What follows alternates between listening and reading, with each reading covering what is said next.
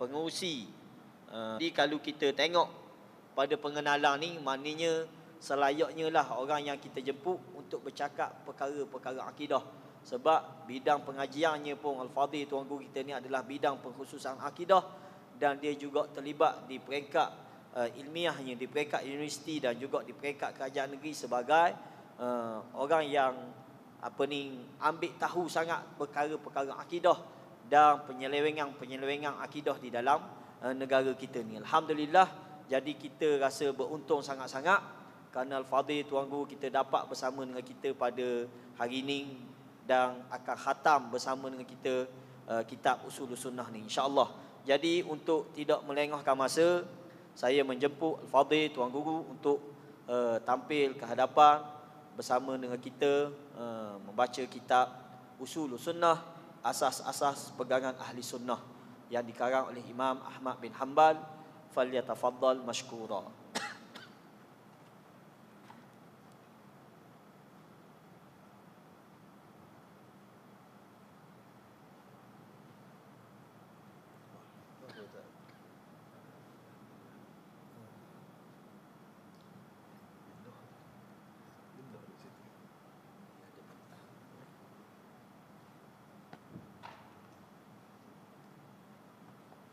uh, yang baru hadir boleh uh, kita jemput mari ke depan ni. Kita penuh ruang depan ni insyaallah boleh. Yang baru hadir pelajar-pelajar pun boleh mari penuhi bahagian depan ni.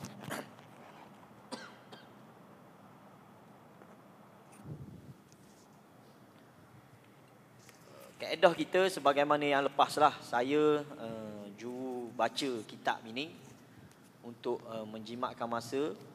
Dan uh, Fadil Tuan Guru kita akan syarahkan kitab uh, kita ni insyaAllah leh. Pagi ni kita akan mulakan dengan poin-poin penting, poin-poin utama dan sebelum tu saya akan bacakan sedikit biodata ataupun pengenalan kepada Imam Ahmad uh, untuk kita tahu siapa sebenarnya uh, pengarang kitab yang kita nak baca ni.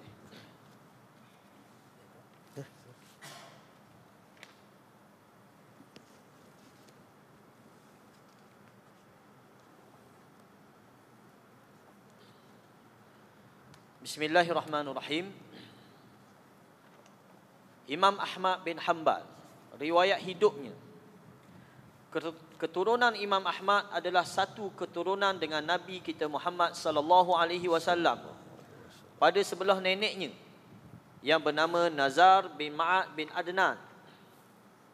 Beliau dilahirkan pada tahun 164 Hijrah bersamaan dengan 780 Masihi di Baghdad yang pada ketika itu berkembang pesat sebagai pusat perkembangan ilmu pengetahuan. Namanya yang sebenar ialah Abu Abdullah Ahmad bin Muhammad bin Hanbal bin Hilal Asy-Syaibani. Imam Ahmad adalah pengasas kepada mazhab Hambali. Semasa hidupnya, beliau merupakan seorang ahli sunnah yang terbesar, saleh dan zuhud. Sesetengah ulama menganggap beliau adalah mujaddid bagi abad ketiga hijrah. Imam Ahmad meninggal dunia pada tahun 241 hijrah bersamaan dengan tahun 855 Masihi ketika berusia 77 tahun. Peribadi beliau, Imam Ahmad bin Hanbal taat pada perintah agama dan kuat beribadah. Beliau telah mengerjakan solat sebanyak 300 rakaat sehari semalam dan khatam membaca Al-Quran dalam masa tujuh hari. Beliau berjiwa besar, zuhud dan tidak terpengaruh dengan kemewahan hidup di dunia. Beliau tabah dalam menghadapi ujian hidup. Beliau telah dipenjarakan dan didera kerana enggan mengakui pendapat Mu'tazilah yang mengatakan bahawa Al-Quran adalah makhluk Allah. Beliau sangat hormat kepada gurunya dan tidak suka bercakap perkara-perkara yang sia-sia melainkan perkara-perkara yang bermanfaat Beliau suka memaafkan kesalahan orang lain walaupun orang itu telah menghinanya. Beliau mempunyai daya ingatan yang kuat hingga dapat menghafaz hadis lebih banyak daripada orang lain yang hidup sezaman dengannya.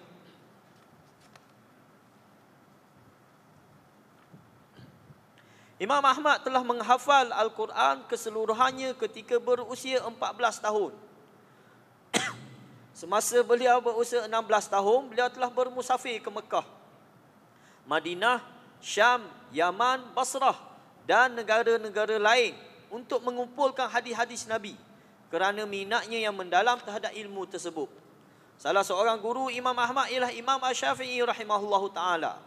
Beliau bertemu dengan Imam Ash-Syafi'i secara kebetulan semasa mengerjakan ibadah haji.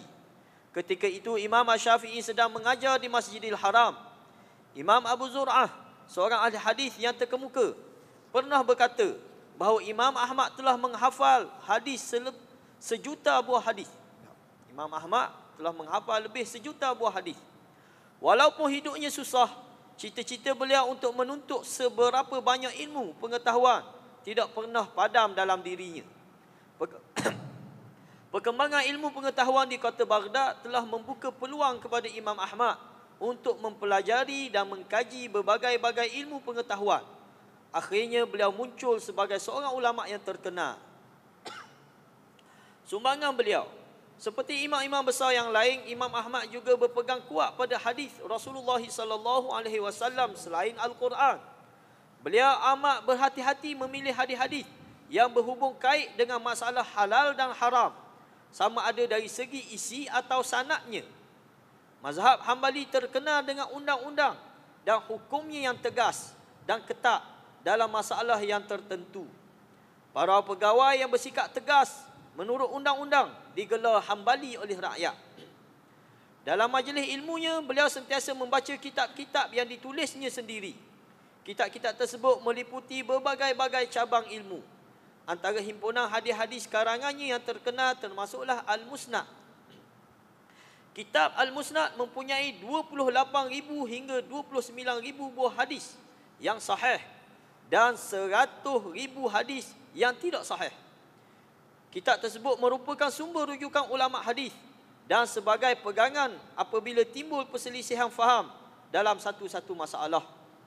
Selain kitab Al-Musnad, Imam Ahmad juga menghasilkan beberapa buah misalnya tafsir Al-Quran, ilmu fiqah, ilmu kalam dan lain-lain. Antara kitab-kitab yang dikarang oleh Imam Ahmad termasuklah tafsir Al-Quran, Nasakh wal Mansukh, Al-Musna, kitab Ta'at Rasul, Kitabul Ilal, kitab dalam bidang-bidang lain.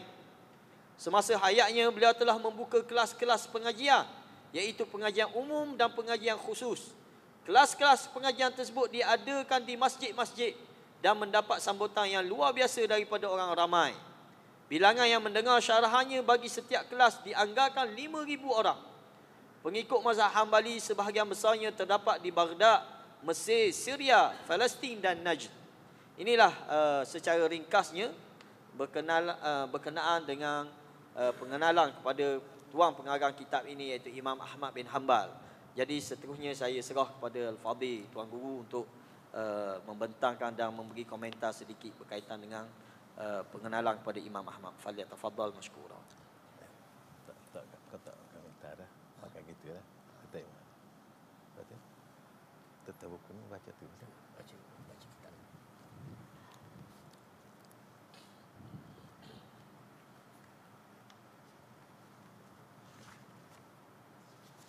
Uh, saya terus baca uh, uh, matang lah. Uh, Tuan Guru suruh terus kita baca matang dan dia akan komentar seterusnya selepas pada itu insyaAllah. Uh, sebelum tu, uh, mana-mana yang mungkin ada persoalan, ada kemuskilan dalam kita bentang gini, uh, saya nasihatkan untuk kita jimatkan masa. Uh, soalan boleh uh, diajukan dengan uh, bertulis, tak? soalan bertulis. Itu lebih lebih lebih mudah lah. Tulis, patut-patut ke depan insyaAllah. Ada ruang masa, uh, di penghujung kan kita akan jawab soalan-soalan tu insyaAllah. Muka surat satu deh. Bismillahirrahmanirrahim. Qala Syekhul Imam Abu Muzaffar Abdul Malik Ibn Ali bin Muhammad Al-Hamdani حدثنا الشيخ أبو عبد الله يحيى بن أبي الحسن ابن البنا قال أخبرنا والدي أبو علي الحسن بن أحمد بن عبد الله ابن البنا أخبر أخبرنا أبو الحسين علي بن محمد بن عبد الله بن بشران المعدل قال حدثنا عثمان ابن أحمد ابن سماك قال حدثنا أبو محمد بن الحسن ابن عبد الوهاب ابن أبي العنبر قراءة عليه من كتابه في شهر ربيع الأول من سنة ثلاث وتسعين ومائتين قال حدثنا أبو جعفر Muhammad bin Sulaiman Al-Minqari Al-Basri Bitimnis Qala haddathani Abdu Abdu Ibnu Abdus Ibnu Malik Al-Attar. Qala sami'tu Aba Abdullah Ahmad bin Muhammad bin Hanbal Yaqulu usulu sunnah indana.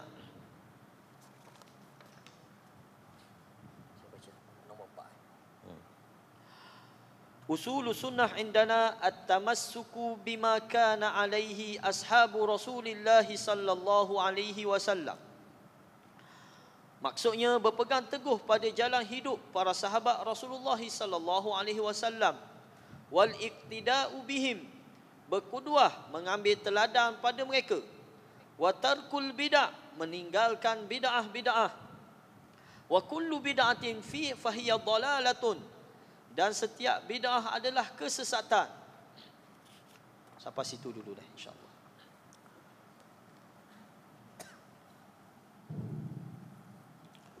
بسم الله الرحمن الرحيم السلام عليكم ورحمة الله وبركاته إن الحمد لله نحمده ونستعينه ونستغفره ونستهديه ونعوذ بالله من شرور أنفسنا وسيئات أعمالنا. من يهده الله فلا مضل له ومن يضلل فلا هادي له. أشهد أن لا إله إلا الله وحده لا شريك له وأشهد أن محمدا عبده ورسوله صلى الله عليه وعلى آله وصحبه. ومن تبعه ونصره وسلك طريقه واستنى بسنته ومن اهتدى بهداه ومن دعا بدعوته الى يوم الدين اما بعد Terima kasih Ustaz Said dan uh, para alim ulama, para pelajar, muslimi musliman, hadirin hadirat yang dirahmati dan dikasihi Allah Subhanahu wa taala sekalian. Alhamdulillah kita bersyukur kehadrat Allah Subhanahu wa taala pada pagi ini kita berada di masjid yang mulia. Masjid rumah Allah dan sebelum kita terlupa, marilah sama-sama kita niat iktikaf semasa berada di dalam masjid ini. Semoga kedatangan kita di masjid dapat berbagai pahala. Pahala belajar ilmu, pahala beriktikaf di masjid, pahala kita menunggu solat selepas solat. Dan kita memohon kepada Allah Subhanahu wa taala supaya amal yang kita lakukan ini diterima oleh Allah dengan sepenuhnya dan dijadikan amal saleh. Dan uh, kita memohon kepada Allah Subhanahu Wa Taala supaya memberi hidayah, buka pintu hati kita, buka fikiran kita, buka keikhlaskan kita. Yang benar-benar betul-betul. Kerana Allah Subhanahu Wa Taala di dalam kita mempelajari apa-apa ilmu, khasnya ilmu yang berkaitan dengan akidah. Alhamdulillah pada hari ini kita sebagaimana yang semua kita dengar tadi Ustaz Said telah membacakan uh, biodata Imamul Ahmad rahimahullah. Seorang ulama besar yang telah banyak berjasa kepada umat manusia. Dan beliau telah mewakafkan dirinya untuk belajar dan mengajar. Menyampai dan memberitahu kepada masyarakat tentang kewajipan seorang Islam iaitulah menjadi hamba Allah yang yang sebaik-baiknya yang soleh dan hamba Allah yang soleh itu dia berasas kepada agama agama Islam. Dan agama Islam itu dia ada asas tunjang lagi. Berdasar kepada kita Allah dan sunnah Rasul. Dan asas kepada kita Allah sunnah Rasul itu menerangkan asas utama ialah beriman kepada Allah. Dan beriman dengan segala rukun iman yang telah ada di dalam Al-Quran dan Sunnah. Dan Oleh kerana itulah memahami akidah berdasarkan Quran dan Sunnah adalah satu perkara yang paling utama di dalam hidup kita supaya kita selamat di dunia dan akhirat. Kitab yang ada di depan kita ini adalah sebuah kitab karya atau karangan tulisan Imam Ahmad rahimahullah. Dan beliau telah menulis kitab ini di zaman hidupnya dan dibaca kepada anak-anak muridnya dan anak muridnya sambung menyambung sampailah di kitab ini tersebar di kalangan para muridnya kepada generasi berikut sampailah kitab ini ada di depan kita pada hari ini. Apa yang ada di depan kita hari ini ialah itulah kitab yang ditulis oleh Imam Ahmad rahimahullah. Pertama, yang kedua belajar akidah adalah merupakan asah di dalam semua pelajaran. Semua ilmu adalah baik belaka. Namun dia ada tingkat-tingkat yang tertentu. Ilmu yang paling mulia ialah ilmu yang berhubung dengan Allah. Kemudian ilmu yang berhubung dengan makhluk Allah. Ilmu yang berhubung dengan Allah ialah ilmu yang diajar oleh Allah dan Rasul melalui kitab dan sunnahnya tentang siapa Allah. Siapa Allah? Nama-namanya, sifat-sifatnya, perbuatan-perbuatannya. Dan kerana itu kalau kita baca Al-Quranul Karim, maka sebahagian besar ayat-ayat Al-Quranul Karim adalah berhubung dengan memperkenalkan manusia khasnya orang beriman siapa Allah. Dan itulah perkara pokok di dalam Al-Quranul Karim. Kemudian, selain daripada memperkenalkan Allah dengan kewujudan Allah, sifat-sifatnya, nama-namanya, apa yang Allah buat dalam kehidupan manusia ini, apa yang Allah atur tentang kehidupan mereka, maka Allah Subhanahu Wa Taala beritahu pula kepada di dalam Al-Quran tentang alam. Alam yang Allah cipta dari sekecil-kecil sampai sebesar-besarnya. Ya manusia faham dan manusia tak faham. Ya manusia dapat tengok dan ada yang tak dapat tengok. Alam zahir dan alam ghaib. Semuanya itu adalah alam ciptaan Allah. Dan Allah Subhanahu wa taala memberitahu kepada manusia bahawa semua alam yang telah diciptakan itu sama ada di angkasa raya atau di bumi tetap manusia berpijak adalah untuk kegunaan manusia. Wa sakhara lakum ma fis samawati wa ma fil ard. Allah sediakan untuk kamu apa yang ada di langit dan di bumi. Jadi semua ini adalah untuk manusia. Dan di dalam menyatakan alam ini juga Allah Subhanahu wa taala memberitahu yang membuat alam ini adalah Allah. Allah nak minta manusia perhati bahawa diri dia termasuk semua alam adalah ciptaan Allah dan milik Allah. Dan ini adalah sasaran yang kedua untuk manusia dan sasaran yang ketiga ialah Allah Subhanahu Wa Taala memberitahu kepada kita dalam sepanjang sejarah manusia Allah buat alam ini ada manusia, ada makhluk-makhluk lain selain daripada manusia. Sebagai untuk manusia khususnya Allah hantar para nabi dan rasul untuk membimbing mereka ke jalan yang betul ke jalan yang mendapat keredaan Allah dunia dan akhirat. Rasul-rasul dan nabi-nabi datang kepada ke dunia ini silih berganti. Silih berganti dan akhirnya di, diakhiri oleh nabi kita Muhammad sallallahu alaihi wasallam.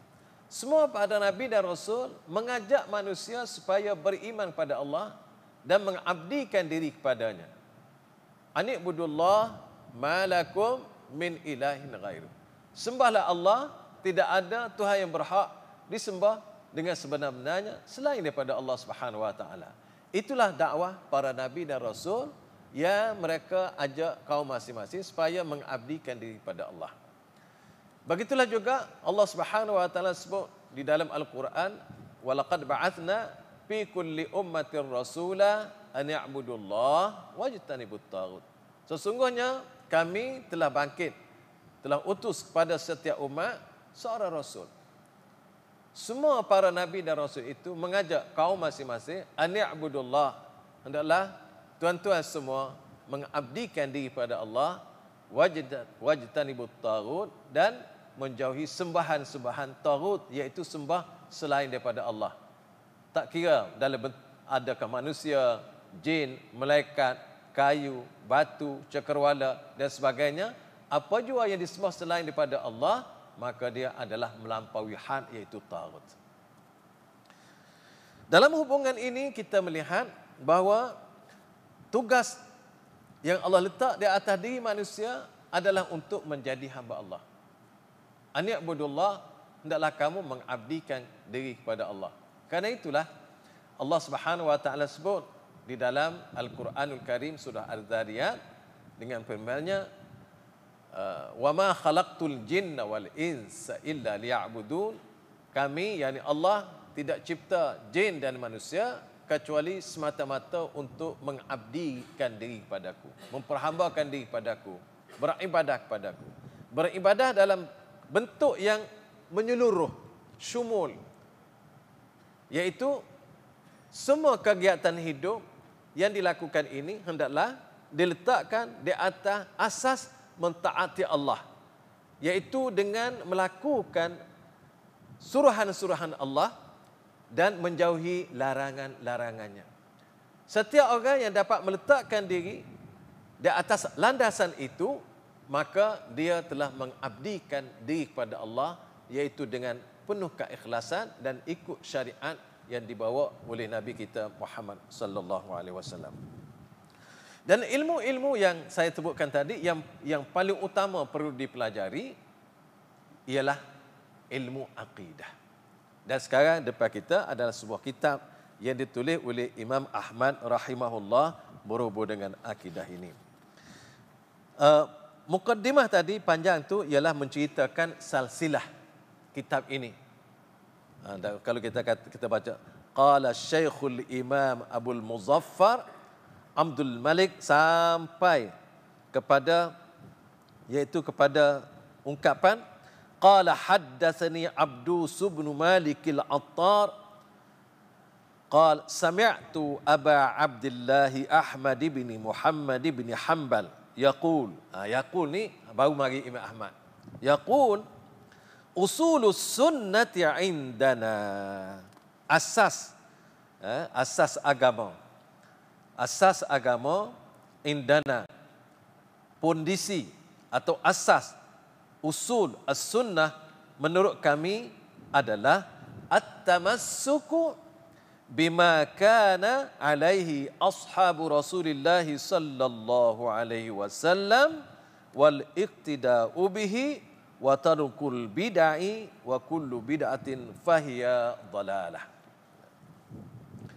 Dalam apa ni ungkapan ini dalam uh, perkara pertama ialah asas asas di dalam akidah yang dipegang oleh Imam Ahmad yang dia ajar kepada murid-muridnya ialah at-tamassuk bima kana alaihi ashabi Rasulullah sallallahu alaihi wasallam. Sebelum itu dia kata usul as-sunnah indana.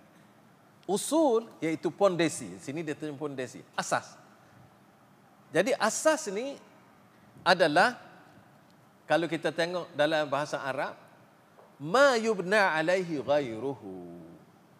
Apa ya hak yang lain-lain itu dibina di atasnya. Kalau kita kata mudahnya buat satu bangunan. Nak nak buat bangunan nak dirikan bangunan itu dia kena letak asah dulu pacok dulu asah yang kuat foundation yang kuat ha tu dia panggil foundation atau tapak yang kuat itu dipanggil asas, usul atau aslun. Adapun tiang hak naik, dinding hak diletak, atap yang ada di atas sekali, semua itu dibina diletak atas asah. Kalau asah tu kukuh kuat, maka hak lain-lain itu akan turut kuat. Karena itu kalau kita tengok binaan yang tinggi Tinggi-tinggi itu asah dia kukuh kuat masuk dalam tu dipasak dihunjai dengan begitu dalam sehingga tingkat-tingkat yang tinggi itu asas tu dapat tapu. Dia tidak terbalik. Kalau asas tak kuat, asas tak kokoh, bangunan itu akan runtuh. Ha, kerana itulah disebut asas ni usul dalam bahasa Arab, asas dalam bahasa kita. Kemudian di sini Imam Ahmad rahimahullah disebut usul. Usul ni kita tahu dah tadi asas adalah salah satu nama kepada nama-nama akidah. Ha, kalau kita ngaji akidah, maka salah satu namanya ialah namanya usul. Usuluddin. Ha, itu biasa kita dengar. Usul digunakan sebagai satu nama.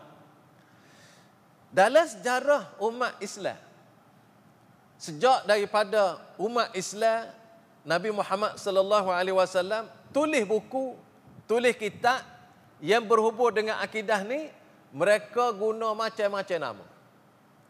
Dalam kesempatan ni saya nak sebut secara ringkas. Antara nama kitab akidah yang diguna yang diguna pakai hak mula-mula sekali. Pertama sekali namanya Al-Fiqhul Akbar. Kita biasanya apabila kita dengar fiqh, maka tergambarlah fiqh. Ha. Imam Abu Hanifah, dia bagi dua nama pada fiqh. Yang pertama, Al-Fiqhul Akbar. Yang kedua, Al-Fiqhul Asgar. Al-Fiqhul Akbar ialah fiqh pemahaman yang dibina untuk akidah. Iaitu prinsip-prinsip akidah, asah-asah akidah disebut sebagai al-fiqhul akbar. Hak ni hak paling besar. Adapun fiqh yang berhubung dengan salat, zakat, haji, semua hukum hakam hak lain-lain ni ialah fiqh kecil berbanding dengan hak besar tadi. Sebab apa dia kata kecil? Sebab apa hak ni kata besar? Kerana semua amalan yang akan dibuat oleh seseorang Islam, semaya, puasa, zakat, haji, berniaga, berjual beli, berhutang, piutang, bergadang dan begitu juga nikah kahwin, hukum hakam hak sebagainya.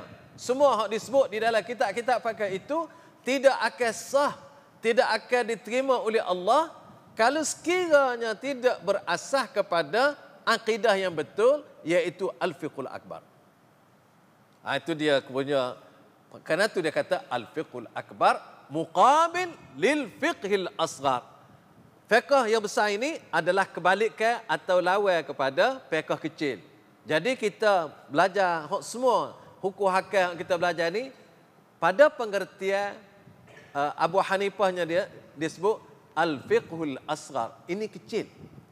Walaupun kecil dia besar. Perbincangan itu besar, tapi nisbah kepada akidah hak ni adalah yang kedua, yang kecil berbanding dengan akidah.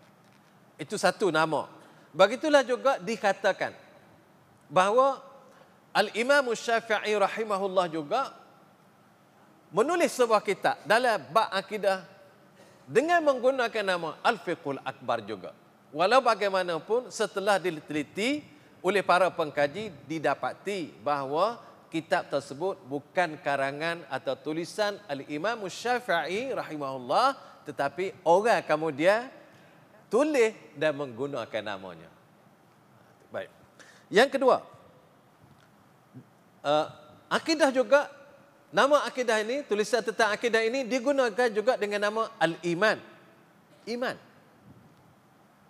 Boleh jadi kadang-kadang apabila kita jumpa kitab-kitab yang tulis nama al-iman, maka kita rasa kitab tu kitab iman dan tidak tak perasa atau tidak merasai bahawa itu adalah kitab akidah. Nama akidah. Dan nama ini diguna pada peringkat awal. Selepas daripada Al-Fiqhul Akbar, maka nama Al-Iman inilah diguna oleh para ulama di dalam menulis bab akidah. Banyak nama-nama kitab yang ditulis dengan nama Al-Iman. Saya tidak nak sebut satu-satu. Nak, nak, nak apa ni? Sekadar nak beritahu nama ni. Begitu juga mereka menggunakan dengan nama As-Sunnah. As-sunnah juga adalah salah satu nama yang diguna oleh para ulama silam di dalam menulis akidah. Sebut as-sunnah. Selain daripada itu, nama yang digunakan juga dengan nama At-Tauhid. Tauhid ni selalu kita dengar. Boleh jadi nama iman dan sunnah itu agak kurang berbanding dengan nama At-Tauhid. Jadi nama At-Tauhid adalah juga nama yang digunakan untuk akidah. Selain daripada itu juga digunakan nama Asy-Syariah. Kita kalau kita dengar syariat kita tak terbayar ini akidah. Namun ada para ulama yang telah menulis sebuah kitab yang diberi judul Asy-Syari'ah oleh Al-Ajuri. Jadi beliau telah menggunakan nama Asy-Syari'ah. Kalau kita buka kitab tu dan kitab tu pun boleh didapati di negara kita ini, kalau kita kita tempat Arab kita Arab banyak. Asy-Syari'ah oleh Al-Ajuri ini beliau menulis tentang akidah, beriman dengan Allah dan seterusnya dan ia guna, beliau menggunakan nama syariah untuk menyatakan atau sebagai satu, satu nama dalam akidah. Begitu juga kita akidah ditulis dengan nama akidah. Dan masa sekarang ni guna sekarang ni ada orang guna nama at-tasawwur al-islami. Juga untuk menggambarkan tentang perbincangan dan perbahasan tentang akidah. Dan uh, yang kita ada sini ialah namanya uh, usul, iaitu usul akidah ahli as-sunnah wal jamaah. Kemudian kita tengok sini juga Imam Ahmad dia sebut dia tak mari dia sebut usulus sunnah indana at-tamassuku bima kana alaihi ashabu Rasulillah. Kenapa dia bawa mari sini? dia sebut at-tamassuk berpegang teguh. Berpegang teguh pada jalan para sahabat Rasulullah sallallahu alaihi wasallam. Kenapa dia kata gitu? Dia tak kata usul indana al-kitab was sunnah. Mungkin ini satu persoalan. Ya, kita kena cuba faham. Sebab Imam Ahmad dia tulis kitab dia ni masa dia. Dia nak menjelaskan polemik yang berlaku masa dia. Dan dia tulis pada ketika itu ambil kira keadaan semasa. Orang zaman Imam Ahmad, kalau kita tengok, dia lahir tahun berapa tadi? Eh, 125 dengan saya tadi. 104. 104 ni selepas Imam Syafi'i. Imam Syafi'i lahir 150 Hijrah. Dia 104. Maknanya Itulah beza umur dia dengan Imam Syafi'i. Masa tu ialah masa suasana golongan Mu'tazilah menguasai masyarakat dengan dapat mempengaruhi pemerintah pada ketika itu. Semua umat Islam berbagai golongan dan pihak menerima uh, Al-Quran dan As-Sunnah sebagai dasar. Sebagai sumber. Tetapi ada di kalangan golongan pada ketika itu, terutamanya golongan Mu'tazilah, mereka tidak meletakkan kepahaman para sahabat adalah menjadi asas di dalam memahami Quran. Kerana mereka telah meletakkan pemikiran manusia adalah sumber pertama di dalam memahami, agama dan wahyu sama ada Quran dan Sunnah duduk nombor dua. Ha, tu, tu, tu kena beza. Tu perbezaan. Ahli sunnah wal jamaah meletakkan bahawa sumber utama sumber utama di dalam memahami agama dan dunia ini adalah Al-Kitab was Sunnah. Al-Wahyu. Dan yang kedua, barulah ijtihad dan juga menggunakan pahaman-pahaman keupayaan akal untuk memahami menurut kehendak kitab dan sunnah. Namun, golongan Mu'tazilah mereka meletakkan akal duduk nombor satu sebagai sumber ilmu dan Quran juga hadis duduk nombor dua. Ekoran daripada metod ini yang dibawa oleh Mu'tazilah maka dalam akidah mereka tolak hadis. Mu'tazilah tak guna hadis walaupun dalam hukum dia masih terima hadis ditolak hadis. Karena itu mereka tidak menerima hadis sebagai sumber di dalam akidah. Okey. Adapun ayat Al-Quran mereka terima. Walau bagaimanapun kalau sekiranya ada ayat-ayat Al-Quranul Karim yang bercanggah dengan metod mereka, asas mereka, maka ayat Quran itu ditakwil dan mereka menyesuaikan dengan pahaman yang mereka bawa. Di sinilah timbul takwil di dalam pengajian akidah. Mu'tazilah lebih dulu. Ha, baik.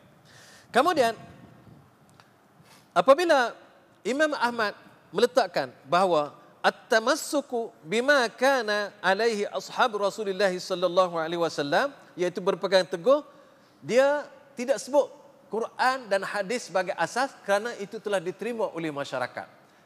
Apa yang dibawa ini adalah untuk menjelaskan akidah ahli sunnah wal jamaah selain daripada berpegang dengan kitabullah dan sunnah Rasulullah yang sahih namun mereka menggunakan kepahaman pegangan sahabat apa yang dibawa oleh sahabat Rasulullah sallallahu alaihi wasallam dan kepahaman para sahabat tentang Quran dan sunnah begitulah juga sama ada dalam akidah syariat ibadat semuanya adalah menjadi ikutan kepada umat Islam. Itu beza dia perbezaan dia.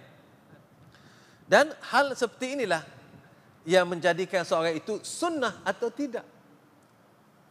Sehingga Rasulullah eh, Allah Subhanahu wa taala berfirman di dalam Al-Qur'an, "Wa may yushaqiqir rasul min ba'di ma tabayyana lahumul min ba'di ma tabayyanahul huda wa yattabi' ghayra sabilil mu'minin nuwallihi ma tawalla wa nuslihi jahannam wa sa'at masira."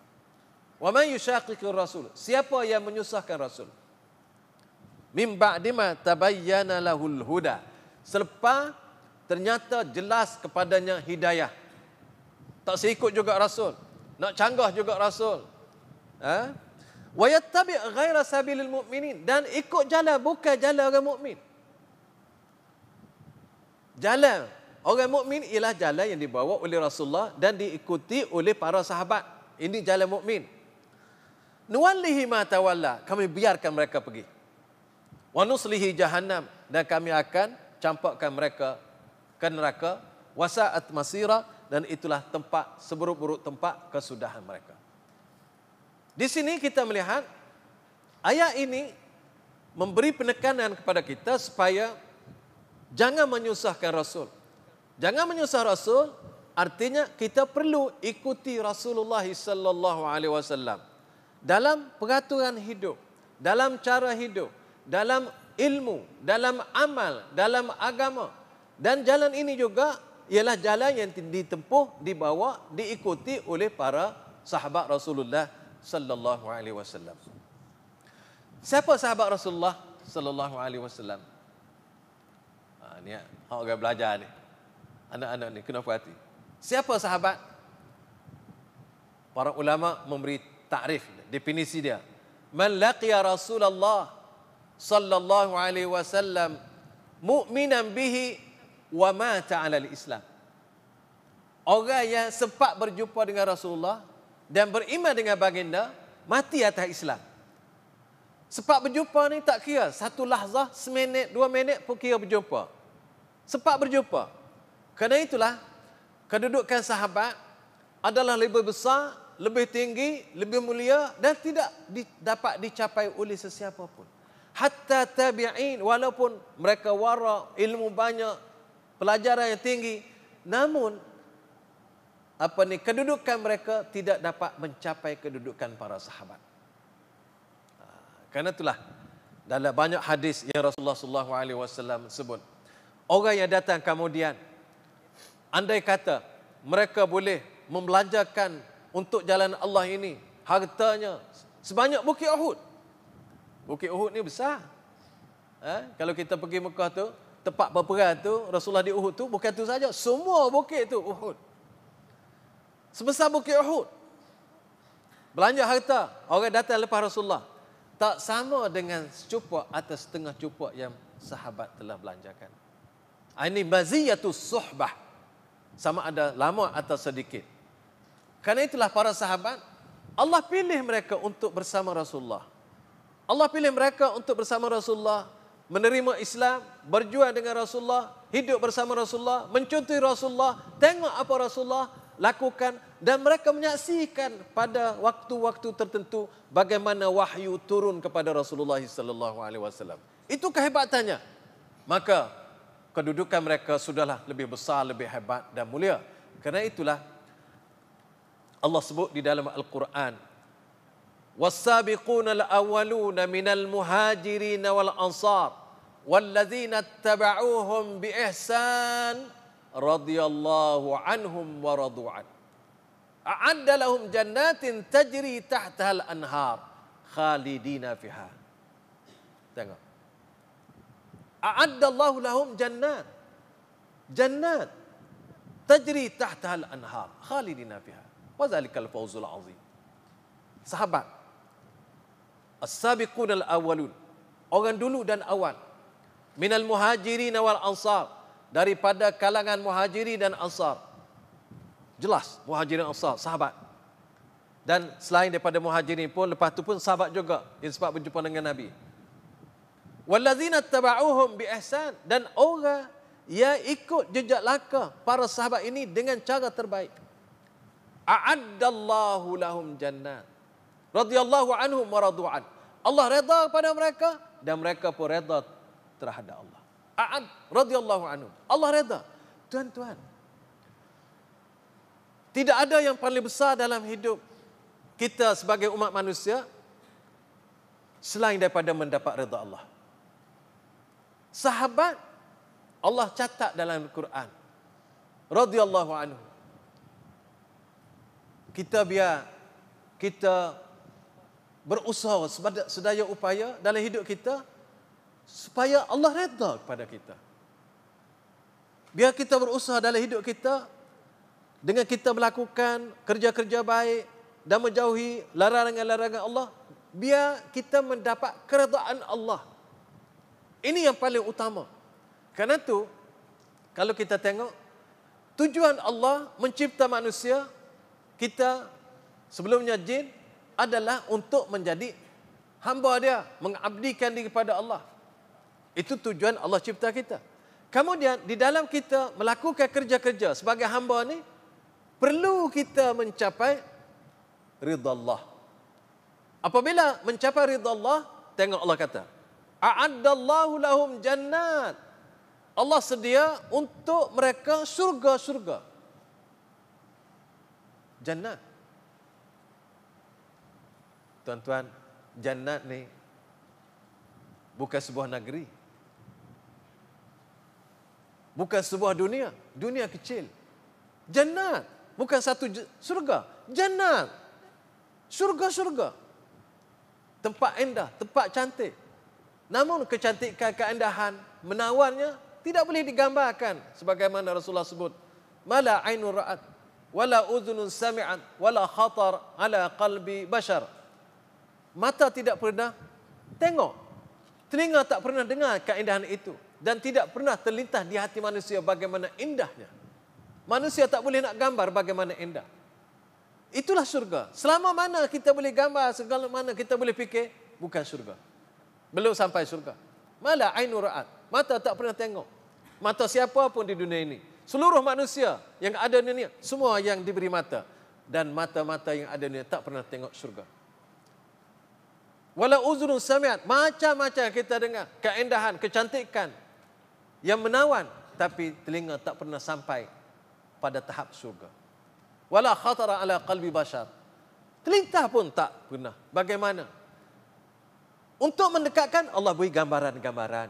Rasulullah memberi gambaran-gambaran untuk mendekatkan kepahaman. Tapi sebenarnya belum sampai. Itulah Allah subhanahu wa ta'ala surga.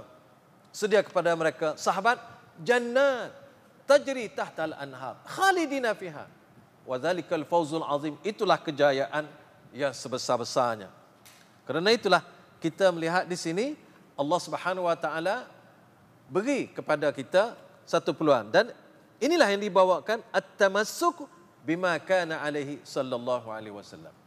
Sebelumnya dasar utama kita ialah Quran dan sunnah. Quran dan sunnah semua kita faham. Dan wajib kita nak, nak belajar akidah, kita perlu bersumbarkan kepada sumber yang tetap asli dan tidak berubah dan tidak rusak di telan zaman. Yaitu kitab yaitu wahyu kitabullah dan sunnah Rasulullah yang sahih. Kena tambah yang sahih. Sebab kalau kalau tak kata sahih macam-macam orang dakwah sunnah. Macam-macam orang dakwah hadis tapi kadang-kadang apa yang didakwah hadis itu bukan hadis atau hadis itu dikatakan hadis tetapi orang buat hadis ataupun hadis yang tidak ada sumber ataupun hadis-hadis yang tidak boleh jadikan asas dalam akidah seperti ahadis dhaifah. Dalam akidah tak boleh. Oleh kerana itulah kita berpegang dengan kedua-dua sumber ini iaitu kitab Allah wa sunnata Rasulullah sallallahu alaihi wasallam. Orang yang berpegang dengan sunnah Rasulullah sallallahu alaihi wasallam inilah yang dikatakan ahlus sunnah iaitu ahli yang mengikut ajaran Islam yang berdasarkan kepada sunnah Rasulullah sallallahu alaihi wasallam. Kemudian saya nak sebut ahli sunnah ini dia disebut secara ahli sunnah secara berasal daripada sunnah. Sunnah ialah jalan tariqah ikutan yang diikuti oleh seseorang. Itu jalan sunnah. Apabila sebut sunnah maka dia maknanya jalan. Tapi apabila sebut sunnah dalam kepahaman kita ialah ikut jalan yang dibawa oleh Rasulullah sallallahu alaihi wasallam. Dan ahli pula adalah orang yang berpegang dengan sunnah itulah ahli sunnah. Kalau orang tidak berpegang dengan dengan sunnah, dia tidak nak tak tak boleh nak kata ahli sunnah. Ahli-ahli ini orang akan dekat seperti kata ahli persatuan. Kenapa kita kata ahli persatuan? Kerana dia duduk, dia masuk dalam persatuan itu. Kata persatuan wanita. Orang yang masuk persatuan itu boleh kata ahli persatuan wanita. Orang tak masuk, tak boleh kata. Begitu juga apabila sebut ahli khusus. Khusus macam mana? Seperti kata ahli falak. Orang yang faham betul dengan falak. Ahli ekonomi. Orang yang mahir dalam bidang ekonomi. Jadi orang tak tidak jadi ahli ekonomi. Orang tak kata ahli ekonomi. Tadi kata ahli falak. Orang tak faham falak. Ha? Kalau kita tak faham pala, orang kata ahli pala. Tak. Maknanya orang yang faham betul. Maksud ahli sunnah, orang yang bernisbah kepada sunnah dan orang yang faham tentang sunnah Rasulullah sallallahu alaihi wasallam secara khusus. Kemudian ahli sunnah juga kita boleh lihat dia sebagai ahli um, istilah umum dan istilah khusus. Istilah umum ialah semua orang yang tidak berpahaman dengan pahaman Rafidah atau Syiah, maka sini kita sebut ahli sunnah lawan Syiah. Itu diguna di secara umum. Kalau ini golongan sunnah, ni golongan Syiah. Sunnah Syiah. Dia saling bertentangan antara satu sama lain. Hak itu secara umum. Secara khusus, ahli sunnah itu ialah golongan yang betul-betul mengamalkan Islam berdasarkan sumber Al-Quran dan As-Sunnah dan apa yang dipahami oleh para sahabat dan mereka ini bukan Mu'tazilah, bukan Jahmiyah, bukan Murji'ah, bukan Qadariyah dan dan seumpamanya dan semasa dengannya dan sealiran dengannya. Ini secara khusus.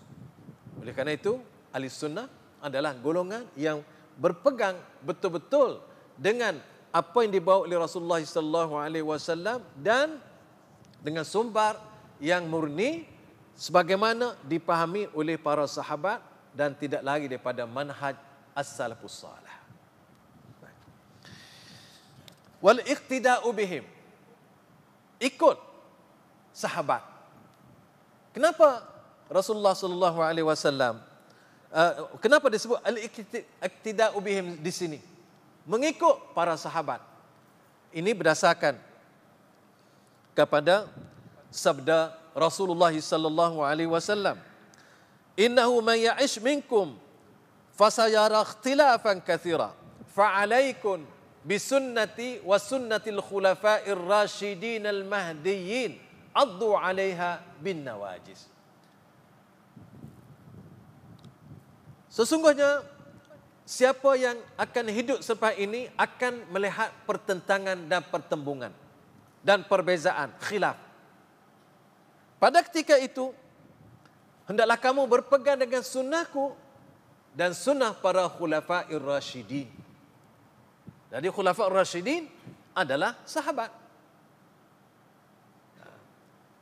Adu alaiha bin nawajid. Kamu hendaklah gigi dengan gigi geraham. Kenapa dia kata gigit dengan gigi geraham? Gigi yang depan ni tak boleh gigit ya? Boleh. Nah, tapi tak kuat. Tak gagah. Gigi geraham ni boleh dia kuat dan gagah. Eh? Kuat dan gagah. Oleh kerana itu Rasulullah sallallahu alaihi wasallam minta supaya kita berpegang dengan sekuat-kuatnya dan jangan lepas. Adu alaiha bin nawajiz. Kerana itu Ibn Mas'ud berkata, Man kana minkum muta'assiyan falyata'assa bi ashabi Muhammad. Sesiapa yang di kalangan kamu ingin mencari contoh perjalanan hidup maka hendaklah kamu ikut sahabat Rasulullah Muhammad sallallahu alaihi wasallam. Fa innahum kanu abar hadhil ummah quluban. Mereka adalah golongan hati ummah ini yang paling bersih wa a'maquha ilman ilmu yang paling mendalam wa aqalluha takallufan dan mereka paling sedikit nak menyusah-nyusahkan dalam kehidupan wa aqwamuha hadian dan paling tepat hidayahnya. Wa ahsanuha halan dan suasana yang paling baik. Akhtaruhumullah li suhbati nabiyhi sallallahu alaihi wasallam. Allah telah memilih mereka untuk menyertai bersahabat dengan Rasulullah sallallahu alaihi wasallam. Fa'rifu lahum fadlahum. Ketahuilah kelebihan mereka. Wattabi'uhum fi atharihim. Turutlah asar hadis yang dibawa oleh mereka fa innahum kanu 'alal hudal mustaqim. Mereka adalah berada di atas landasan hidayah yang betul. Alhamdulillah. Biar kita boleh faham. Hak kata ni siapa? Ibnu mas'ud. Ibnu mas'ud ni siapa? Salah seorang sahabat yang paling alim di kalangan sahabat Rasulullah sallallahu alaihi wasallam. Karena tu tuan-tuan, biar kita belajar ni anak-anak ni saya nak pesan. Biar kita belajar ilmu ni kita urut urut urut urut sampai kepada Rasulullah. Sampai sahabat mencerita hal ini kepada Rasulullah.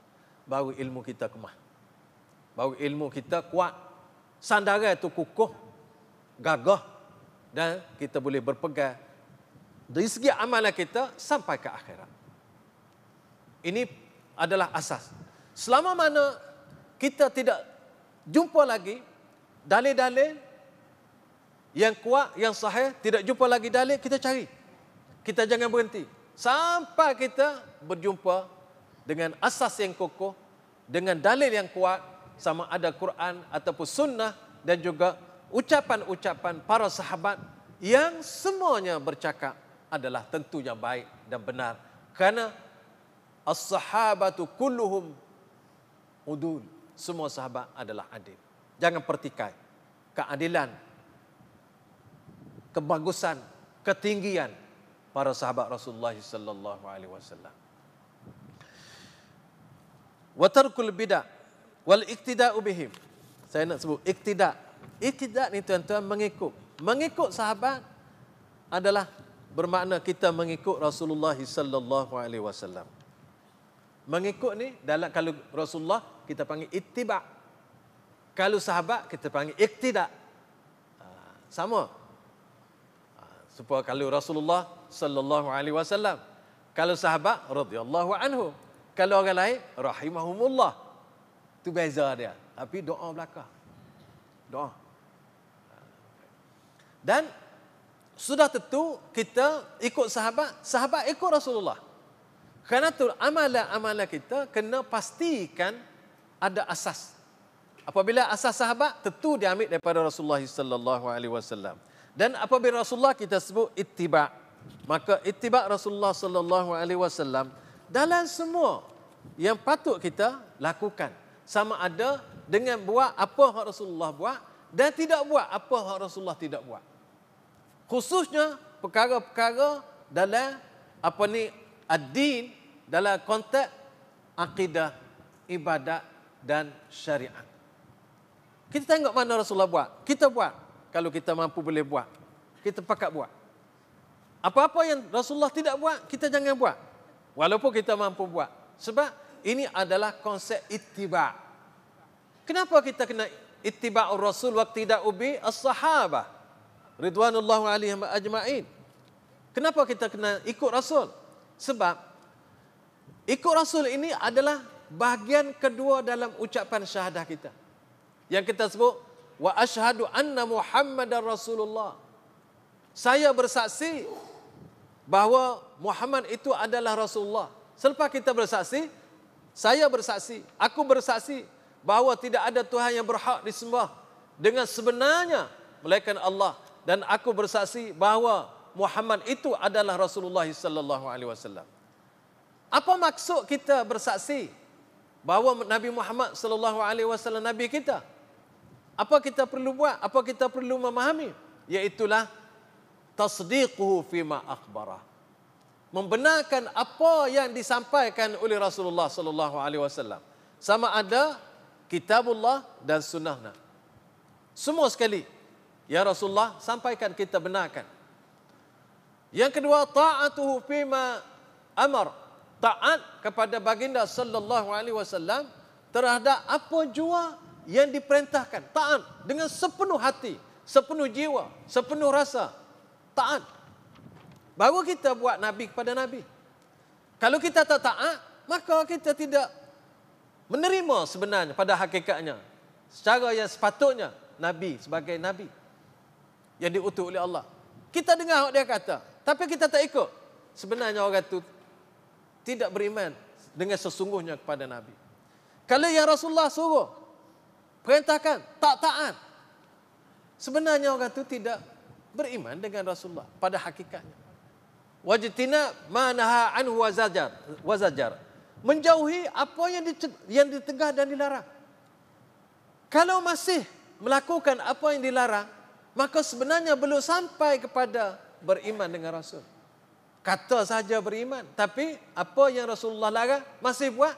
Sebenarnya iman tidak sampai kepada maksud yang dikehendaki. Kemudian. Allah yu'badallah illa bima syara'a. Tidak boleh sekali-kali dilakukan, melakukan ibadat kecuali mengikut syariat yang disampaikan oleh Rasulullah sallallahu alaihi wasallam. Ini konsep dia. Rukun. Rukun syahadah Rasulullah sallallahu alaihi wasallam. Kenapa kita perlu ikut Rasulullah dan mencontohi para sahabat? Saya sebut tadi sahabat contoh pada Rasulullah. Jadi kenapa? Karena mengikut Rasulullah ittiba'ur rasul syartun liqabul ibadat. Ikut Rasulullah sallallahu alaihi wasallam adalah syarat ibadat itu diterima oleh Allah.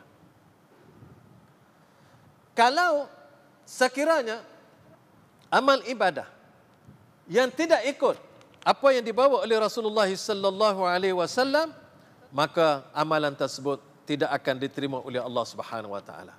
Walaupun cantik kita kata cantik memang tak cantik. Walaupun ikhlas tapi tidak tidak ikut sebagaimana yang Rasulullah sallallahu alaihi wasallam lakukan maka dia tidak akan diterima oleh Allah Subhanahu wa taala. Dan Mengikut Rasulullah adalah bagian yang kedua dalam ucapan syahadah kita. Ha, kerana itulah perkara ini sangat besar. Yang ketiga ialah mengikut Rasulullah sallallahu alaihi wasallam adalah sebagai sebab untuk seseorang itu akan mencapai surga Allah Subhanahu wa taala. Orang tak ikut Rasulullah jangan jangan berangan nak masuk surga. Jangan berangan. Begitulah juga mengikut Rasulullah sallallahu alaihi wasallam adalah tanda atau dalil seseorang itu mencintai Allah Subhanahu wa taala. Dalil. Kalau orang kata saya sayang ke Rasulullah. Saya sayang kepada Allah. Ikut dak Rasulullah. Kalau tak ikut Rasulullah, ucapan tadi belum boleh diterima. Karena itu Allah Subhanahu wa taala sebut, "Qul in kuntum tuhibbunallah fattabi'uni yuhibbukumullah wa yaghfir lakum dzunubakum." Katakanlah beritahu wahai Rasulullah, "In kuntum tuhibbunallah" Sekiranya kamu betul-betul cintakan Allah, fattabi'uni maka hendaklah kamu ikut aku yakni ikut Rasulullah sallallahu alaihi wasallam. Yuhibbukumullah pasti Allah akan kasih kepada kamu. Wa yaghfir lakum dzunubakum dan Allah mengampun dosa-dosa kamu. Kemudian mengikut Rasulullah sallallahu alaihi wasallam juga adalah cara atau jalan untuk mendapat kasih Rasulullah sallallahu alaihi wasallam kepada kita kalau sekiranya kita mendakwa kita kasih pada Rasulullah, mana buktinya? Buktinya ialah kita mencintai Rasulullah dengan mengikut jalannya, beriman dengannya, patuh terhadap suruhan dan menjauhi larangannya dan tidak melakukan amal ibadat kecuali dengan cara yang telah dibuat dan diajar oleh Rasulullah sallallahu alaihi wasallam. Kerana itu Rasulullah berfirman, "La yuhibbu ahadukum hatta la yu'minu ahadukum hatta akuna ahabba ilaihi min walidihi wa waladihi wan nasi ajma'in. Tidak beriman seseorang kamu atau tidak sempurna iman seseorang kamu sehingga aku lebih dikasihi. Rasulullah kata aku yakni kasih pada Rasulullah. Lebih dikasihi daripada dia mengasihi bapaknya, anaknya dan seluruh manusia. Nak tahu kita Adakah kita orang yang kasih terhadap Rasulullah ataupun sebaliknya kita tengok kita. Tanya, adakah begitu ataupun tidak?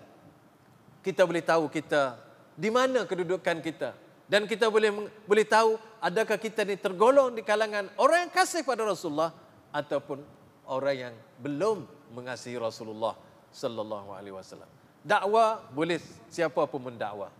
Tapi perbuatan dapat menentukan sikap akan dapat dilihat uh, maka di sinilah boleh kita tengok adakah kita orang kasih contoh semasa orang menghina nabi apa kita rasa? Kita tanya kita apa kita rasa orang hina nabi? Kalau jawab tak ada apa-apa. Tak ada apa-apa. Memang tak ada apa-apa. Kalau orang hina nabi kita tak rasa apa-apa. Memang awak tak ada apa-apa. Awak tak kasih kepada Rasulullah. Kita boleh test kita. Kita boleh test. Iman kita terhadap Rasulullah ni boleh test. On the spot. Orang hina Nabi, orang orang caci Nabi, orang hina ajaran Islam. Orang hina ajaran Islam ialah menghina Nabi. Menghina Islam, menghina Allah. Apa kita rasa? Kalau kita tak rasa apa-apa, mana kita tak ada apa-apa? Maaf saya cakap. Kita sendiri boleh kata, kita tak kita tak ada apa-apa. Maknanya kalau kita tak terasa orang hina Nabi, kita tak rasa. Orang mengenal Nabi, kita tak terasa apa-apa. Maka kena baiki iman kita. Kena cek balik ada masalah-masalah besar dalam pemahaman kita, dalam keimanan kita terhadap Rasulullah sallallahu alaihi wasallam, terhadap agama kita. Orang caci agama kita, kita berasa lagu mana? Tak rasa apa-apa. Mana tak tahulah iman itu lagu mana. Tapi kena baiki? Itulah kita boleh kalau kita baca hadis, baca baca Quran, baca hadis, berlaku semasa depan kita orang hina Islam, kita tak rasa apa-apa, maka ada masalah dalam iman kita. Kena kita selidiki, kena kita tengok apa sebenar tak kena ni dengan iman kita ni. Ha, kerana itu satu perkara yang sangat penting. Kerana itu apa yang berlaku semasa tu kita kena tengok. Boleh mengukur iman kita. Dan kalau kita kata kasih ke Nabi, Sehingga sahabat kasih ke Nabi, kasih fizikal semasa Rasulullah ada. Dan selepas Rasulullah tak ada, kita kasih ajaran Islam. Kasih pada ajaran Islam. Hak ada dalam Quran, hak ada dalam sunnah. Sama kita kena pakak dokong, pakak pakak junjung, pakak pikul, pakak apa dia usaha untuk melaksanakan ajaran yang dibawa oleh Rasulullah sallallahu alaihi wasallam. Barulah kita termasuk golongan orang yang kasih pada Allah dan kasih pada Rasulullah sallallahu alaihi wasallam. Kemudian tuan-tuan, di sini sebut watarkul bidah. Meninggalkan perkara-perkara baru. Bidah ni tuan-tuan, ialah perkara yang baru. Perkara baru ni lagu mana? Ialah perkara dalam akidah, dalam ibadat, di dalam akhlak. Hak Nabi tak bawa. Tetapi dibawa oleh orang tujuannya ialah nak buat ibadat. Ada rasa dapat pahala. Ha, itu perkara baru tu. Karena itulah dalam agama kita cukup dengan Rasulullah sallallahu alaihi wasallam. Cukup dah. Karena itulah ayat hak selalu kita dengar. Ustaz-ustaz kita, para ulama kita baca dan kita sendiri baca juga. Al-yauma akmaltu lakum dinakum wa atmamtu alaikum ni'mati wa raditu lakumul islam madina pada hari ini yaitu pada hari padang arafah. Aku sempurna bagi kamu agama kamu. Akmaltu wa atmamtu. Dan aku tamamkan. Cukupkan nikmatku ke atasmu. Dan aku redha Islam ni agama kamu. Di sinilah tuan-tuan kita perlu perhati. Allah kata akmal tu aku sendiri yang menyempurnakannya. Kalau kita belajar bahasa Arab ini akmal tu akmala ni fi'il mutaaddi. Ha dia ada maf'ul dah. Aku telah sempurnakan untuk kamu agama kamu maknanya apabila sempurna jangan mana jangan tukuk tambah jangan renovate. Jangan buat apa-apa. Eh, kalau kita tengok, kalau kita kata beli sebuah kereta, kereta baru. Apabila kita beli kereta baru, kita renovate. Tambah rail lain, buat spoiler, buat apa. Kita pergi ke syarikat kereta. Dia nak ambil kereta kereta tu. Dia tak ngaku dah kereta dia. Tak ngaku dah. Usahkah kita ubah kereta kita. Kita pergi sebifat lain pun dia tak mengaku dah kalau punah lepas tu. Ha. Tu manusia. Dia ada sistem dia. Agama lagi lah. Agama ni Allah mari dah lengkap dah. Jangan duk memandang-mandang. Jangan duk pandang. Buat sekarang. Buat hak Allah suruh tu pun tak habis. Tak, kadang-kadang tak terbuat dah kita. Tak seduk memandang. Tak seduk memandai-mandai. Kalau kita pergi rumah orang kita nak mana orang orang orang tak kenal kita. Kita pergi rumah orang. Kita pergi rumah orang. Assalamualaikum. Waalaikumsalam. Silakan duduk atas kursi. Tempat mana dia tunjuk situ. Dia tunjuk duduk situ. Kita pergi duduk tempat lain dia tak kenal. Ha. Lepas tu kita pergi rumah dia, kita nak ubah. Pasu dia nak tok sini, meja dia nak tok sana. Dia benar ke tak? Mudah ya kita nak nak nak nak nak faham benda ni. Kita pergi rumah orang sebagai tetamu. Kita nak pindah rumah dia. Ke sini, ah, tak molek, tak sini, kena tak sini. Ataupun buat hak ni, buat bagi hak lain. Ah, balas dengan dia. Dia kata, pergi klik demo. Bawa mari rumah kawan. Bukan jadi sekali tu. Tu manusia. Kalau kita nak mana rumah dia. Hak ni kita nak memandah Allah. Ah, jangan memandah. Ikut aja. Ikut Allah beritahu, Ikut Nabi Raya. Cerita. Selamat. Tak payah pening kepala. Eh. Jadi agama Islam salah sempurna. Wa atmamtu alaikum ni'mati. Aku cukupkan nikmat aku kat kamu. Cukup nikmat dah. Kemudian apabila agama telah sempurna, nikmat pun telah cukup, wa raditu lakum al-Islam Madinah. Aku redha Islam ni sebagai agama. Kan kita nak reda tadi. Ikut. Agama telah sempurna, lengkap, komplit. Tak payah tambah, tak payah kurangkan. Ikut aja. Ha, kerana itulah, perkara ini perlu sama-sama kita memahami dan jangan sampai kita apa ni uh, menjadi masalah di dalam kehidupan kita. Untuk memastikan ikut ni, ikut Rasulullah sallallahu alaihi wasallam ikut Nabi ni. Amalan-amalan kita. Ada ni cara. Ni perkara. Innal ittiba' la yatahaqqaq illa idza kana al-amalu muwafiqan lisyar'i fi sittati umur. Mengikut ni, mengikut Rasulullah sallallahu alaihi wasallam tidak akan terlaksana apabila sesuatu amalan itu eh, kecuali amalan itu bertepatan dengan syarat dalam enam perkara. Yang pertama sebab sesuatu amalan yang kita buat ni tengok sebab dia. Apabila seseorang itu melakukan sesuatu amalan kerana Allah Subhanahu wa taala disertakan dengan sebab yang tidak syarak, yang tidak ada diperintah oleh Allah. Maka sebab itu adalah sebab yang ditolak. Ha, contohnya seperti seperti tak ada dalil. Buat sesuatu amalan pada malam-malam tertentu. Ya Allah dan Rasulnya tidak sebut. Dalil-dalil yang kita kena buat. Lalu kita pergi buat. Sebab mari malam ni kena buat gini. Maka amalan itu tidak diterima oleh Allah Subhanahu Wa Taala. Ha, jadi kita tu kena kena pasti itu amalan-amalan kita. Ha, kalau yang kedua sebagai sebagai contohlah orang kata ah ni malam ni malam Isra Mi'raj ni sebagai contoh ni. Sebenarnya malam Isra Mi'raj tak tahu malam mana-mana. Nah. Para ulama tak tak bincang malam mana-mana, ada bincang macam-macam pendapat. Ya. Jadi jangan menentu. Yang penting Isra Mi'raj tu ada. Jadi kalau orang mari ah malam ni malam ni ni malam Isra Mi'raj ni, tentulah ni. Nak semaya. Nak semaya 10 rakaat ke?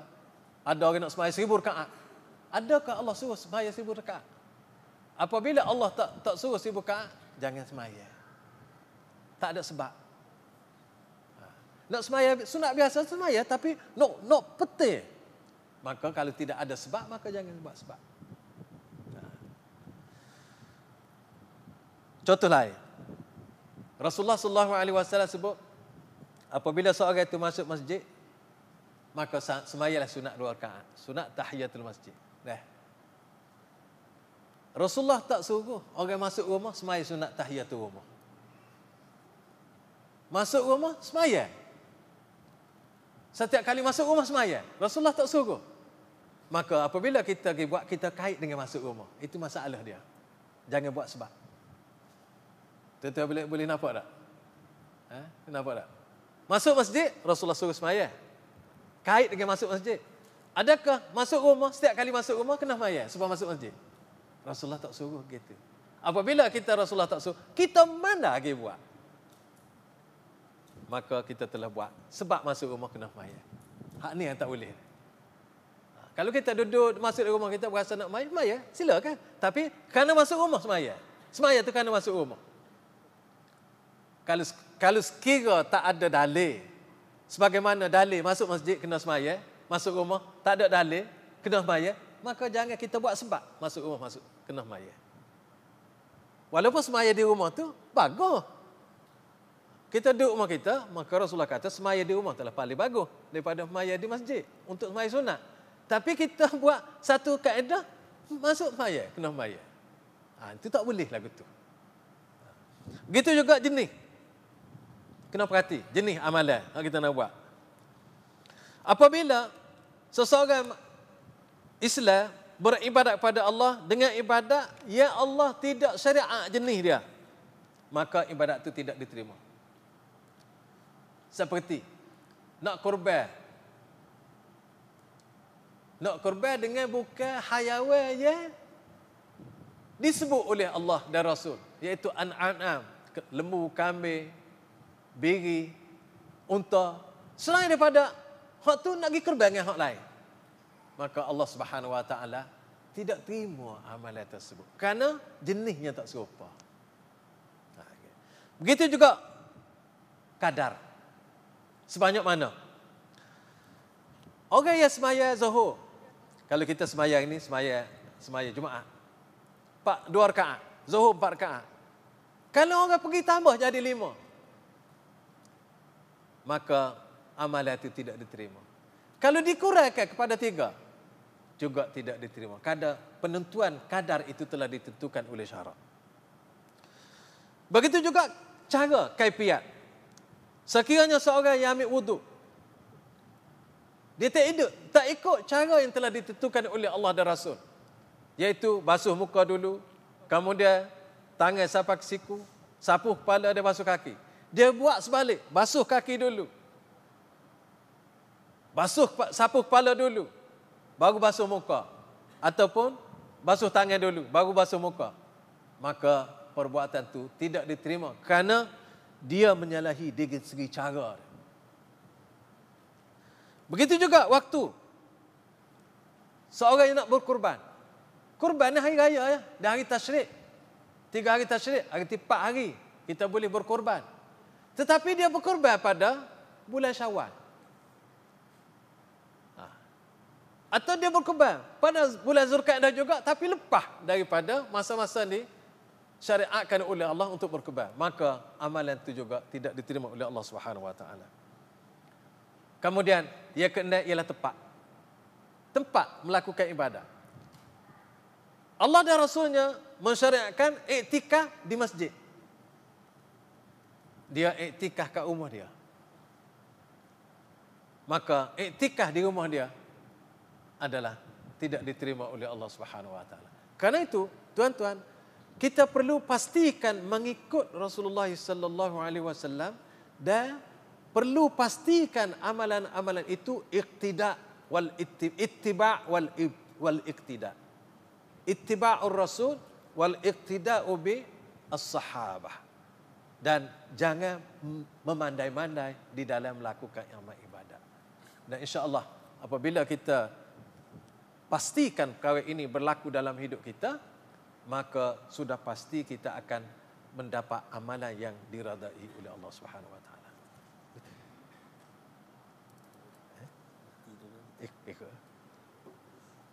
Alhamdulillah. Jadi uh, itu penjelasan sebagai mukaddimah daripada Al-Fadhil Tuan Guru kita uh, sehingga poin keempat sebab ini uh, didetailkan sedikit sebab ini asas yang utama ataupun poin-poin paling penting dalam kitab ini uh, dan selepas ini uh, dia mengikut apa yang dah di, yang kita bincang insya-Allah. Jadi saya rasa kita berhenti rehat dulu sekejap. Uh, oleh kerana kita start pun dalam pukul 9 tadi jadi enjok sikitlah waktu kita. Uh, InsyaAllah kita akan sambung balik pada pukul 11. Mana satu jam lagi tak? 11 hingga pukul 12 kita akan uh, berehat untuk solat uh, Jumaat. Jadi uh, kita tangguh dulu uh, sesi slot pertama kita ni, sesi pagi kita ni.